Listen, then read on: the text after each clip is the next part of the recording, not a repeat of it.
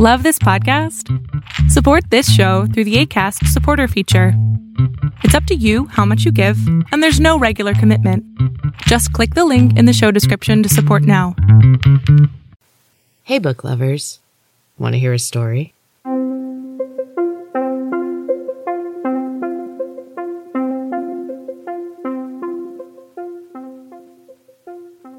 Welcome back to Storytime with Em. This is a mini episode from Em's Books and Cats podcast, where I am sharing my book, Catching Cats, a chapter a week. We are up to chapter nine this week. This is the second to last chapter in this book, and I'm super excited. We will be finishing the book up on Halloween, which seems pretty ideal. After that, Storytime with Em will be off for a couple weeks, if not a month, just because I need a break. And then I will be back with something else that I wrote. Not sure which yet. But for now, please enjoy chapter 9 of Catching Cats. The first night in the forest, I saw my cat. It was small and white, with sleek fur and golden eyes. The forest filled with pockets of thick fog as the temperature dropped. I lost sight of Maria. She disappeared every time we encountered a pocket and didn't seem to notice when I fell behind. I followed the path through a particularly thick cloud, and when I emerged, the cat was sitting there, waiting. We locked eyes and she yowled. My body tensed and I waited for the attack. The cat jumped up, spun in the air, and ran away. Maria appeared a moment later. Did it see you? Yeah, that one's mine. Pretty. I shot her a look. Sorry. I'm not good at the human stuff anymore. That's all right, I sighed. It's a very beautiful cat. Nothing like Jeremy's drawings. Thank goodness for that. I miss this. My sister. Our easy conversations. The weight of my loss slammed into me and I almost buckled under the load. Maria slid her cold ghost arms under mine and held me up. I can feel you. I was shocked. You're freezing. She smiled. You get used to it. I don't even notice the cold now. My heart felt heavy. What would happen if I lost? Would I be able to stay with Maria? Or would I be alone? We tracked the cat through the night. It left behind a trail of luminescence, a silvery ribbon of smoke that hovered over the ground. It dissipated quickly, so we had to keep moving. It was fading away by the second, and the cat was moving fast. As dawn broke and the sun slipped into the forest, we came upon a small cave hidden by an uprooted tree. The glittering smoke pooled in the mouth of the cave. This must be where it sleeps during the day. Maria's movements stirred the smoke as it faded away. What do I do now? Maria put her arm around my shoulders. We wait until nightfall. Then we hunt. I found a place between the dark green needle trees, a large mound of earth covered with orange needles, which made the ground soft and fragrant. I laid down and tried to make myself comfortable. Maria cleared her throat and shot me a sidelong glance. What? Shouldn't you put up some kind of protection? The cats may be sleeping, but that doesn't mean that Rav is. I shrug. What's he gonna do? Maria put her hands on her hips. It reminded me of Nessa's defiant stance. Fine, I grumbled. I stood and called a protection spell up from my newly acquired knowledge. I spread it out in a wide circle around us. The ground and trees glowed for a moment before settling back to normal. I put my hands on my hips and smiled at Maria. Better? Yes, thank you. Well done.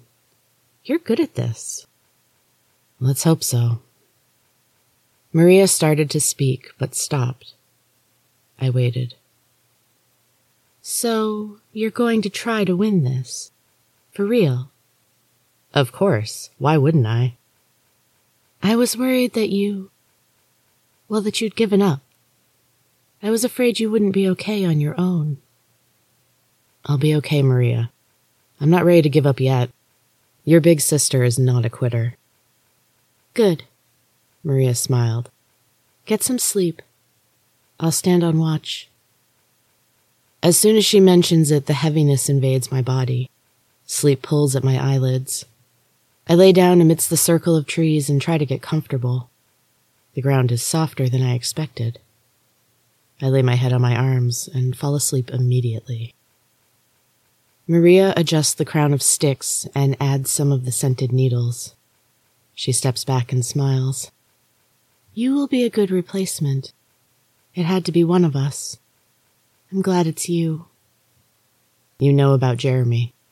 What they did. She nods and adds another bunch of needles. Yes. You will see him some day. And then you can hear his thoughts. Not all truths are the same, even if they are all true. I have no idea what she's talking about. She does this sometimes. Most of the time, she is still my sister, and then she has moments of intense weirdness, where she is so unlike my sister that she seems like a stranger. My sister, the one I grew up with and loved, is gone. Her ghost is okay, but not quite enough. I'm going to help you. Cats are hard to catch in general, but tomorrow night it will be even harder. Something to do with the moon. I don't know. That's more your department. Anyway, I'm going to help you tomorrow. But that will be the only time. It's going to take everything that remains of me. She faded away, and the land beneath me vanished as well. I plummeted through nothingness. I am awake in seconds. My hand flies up in a defensive gesture just as Rav attacks.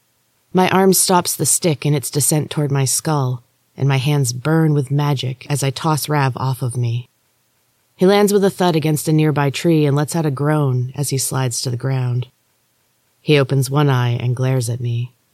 His eyes have gone from black to golden, like a cat's. You're better at this than I thought you'd be. I stand up and grin at him with my hands planted on my hips. Didn't your mother tell you? I know everything now. Not quite. She didn't teach you everything. She taught you more than I wanted her to, but she left out some things at my request. You don't know anything about the cats. Their magic is special. He makes a horrible yowling sound and produces some green twigs and leaves from his pocket. Their aroma is pungent and familiar. I've smelled it somewhere before. He yowls again and grins as he begins snapping the twigs and grinding up the dry leaves. A rustling sound is growing closer. Many feet moving through the underbrush. The sound is accompanied by a low rumbling, sort of like a growl but less menacing. Rav tosses the bits of twigs and leaves into the air, and they rain down on me and cling to my hair and clothes. It's called the fury plant. Catsnip in the ancient language. Makes cats crazy and very violent. The rustling is louder. I can hear an occasional yowl. The sounds are coming from every side. I am surrounded, and Maria is nowhere to be found. This is the end. I wonder briefly if it might be possible to catch one of the cats. If they all attack at once, it might be possible. But would it matter? The cats appear. They slink down the cliffside.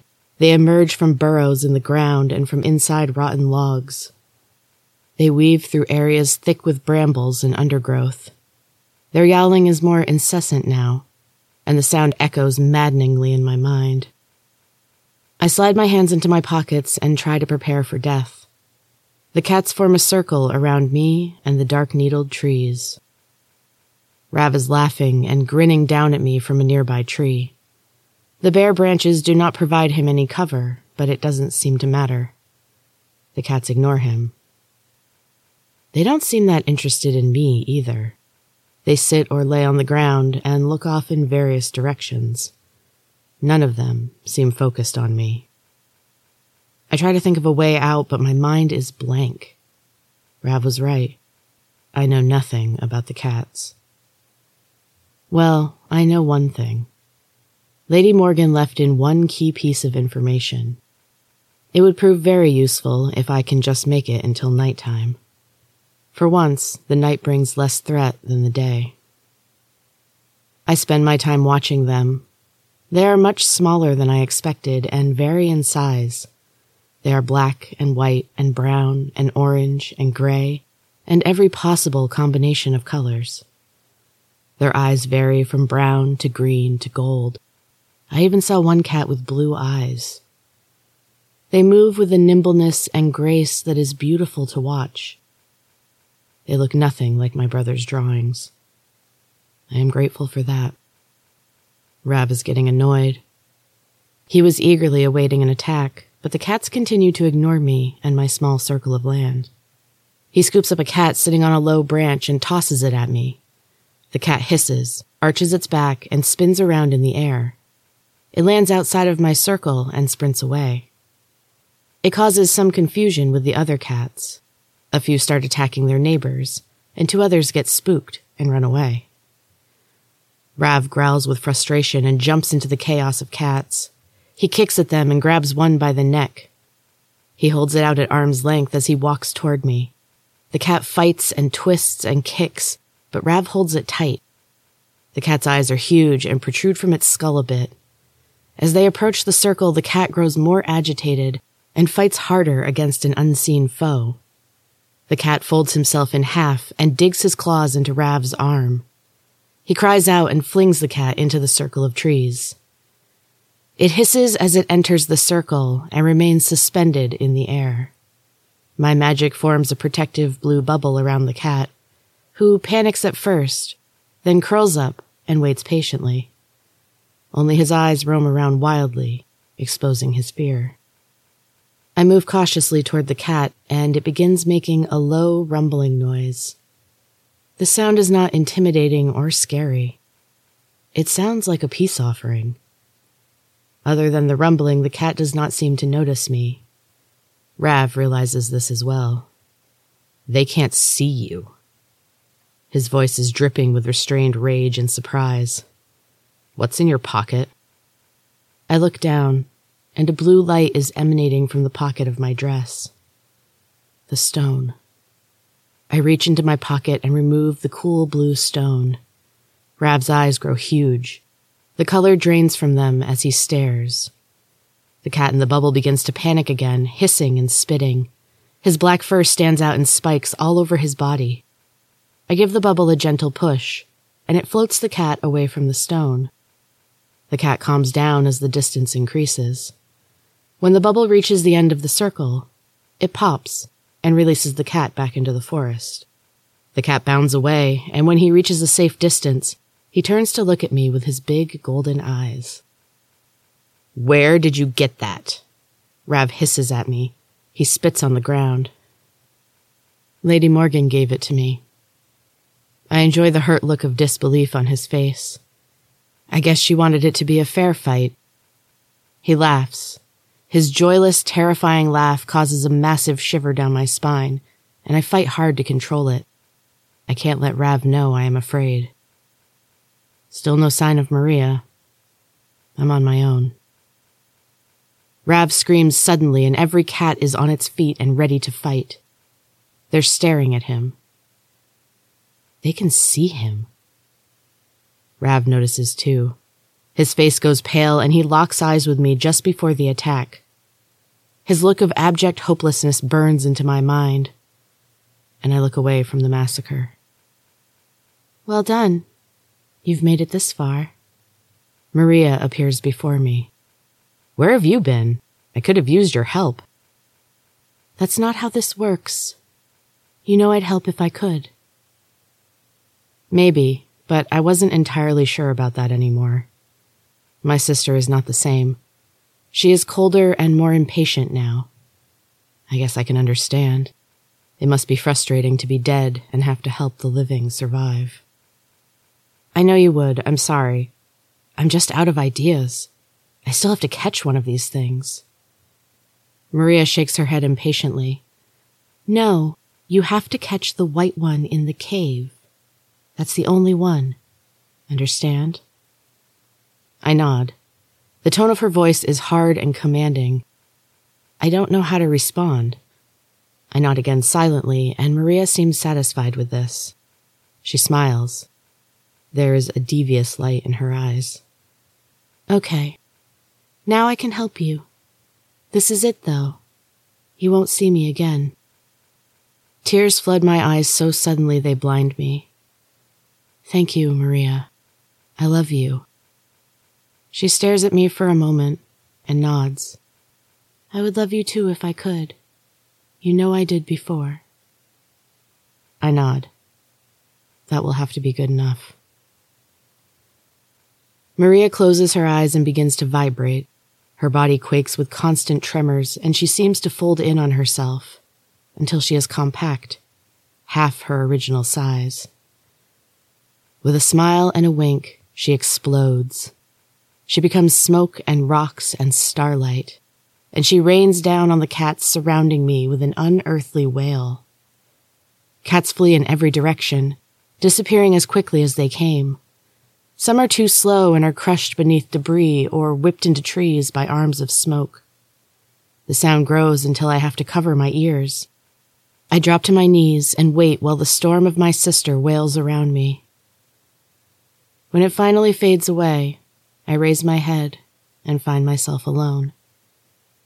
The area surrounding my circle of trees is swept clean. No cats, no debris, no Rav. No, Maria. My sister is gone. Forever. I let the tears come. I mourn my sister. I haven't allowed myself until now. She is gone. I am alone. I cry for Maria and for myself. I cry for my family and the life we had before the cats. It wasn't perfect, but at least I wasn't alone. At some point, I cry myself to sleep. And that is the end of chapter nine, book lovers. I hope you're enjoying Catching Cats. We have one more chapter coming up next week. Thank you so much for listening. And until next time, keep reading.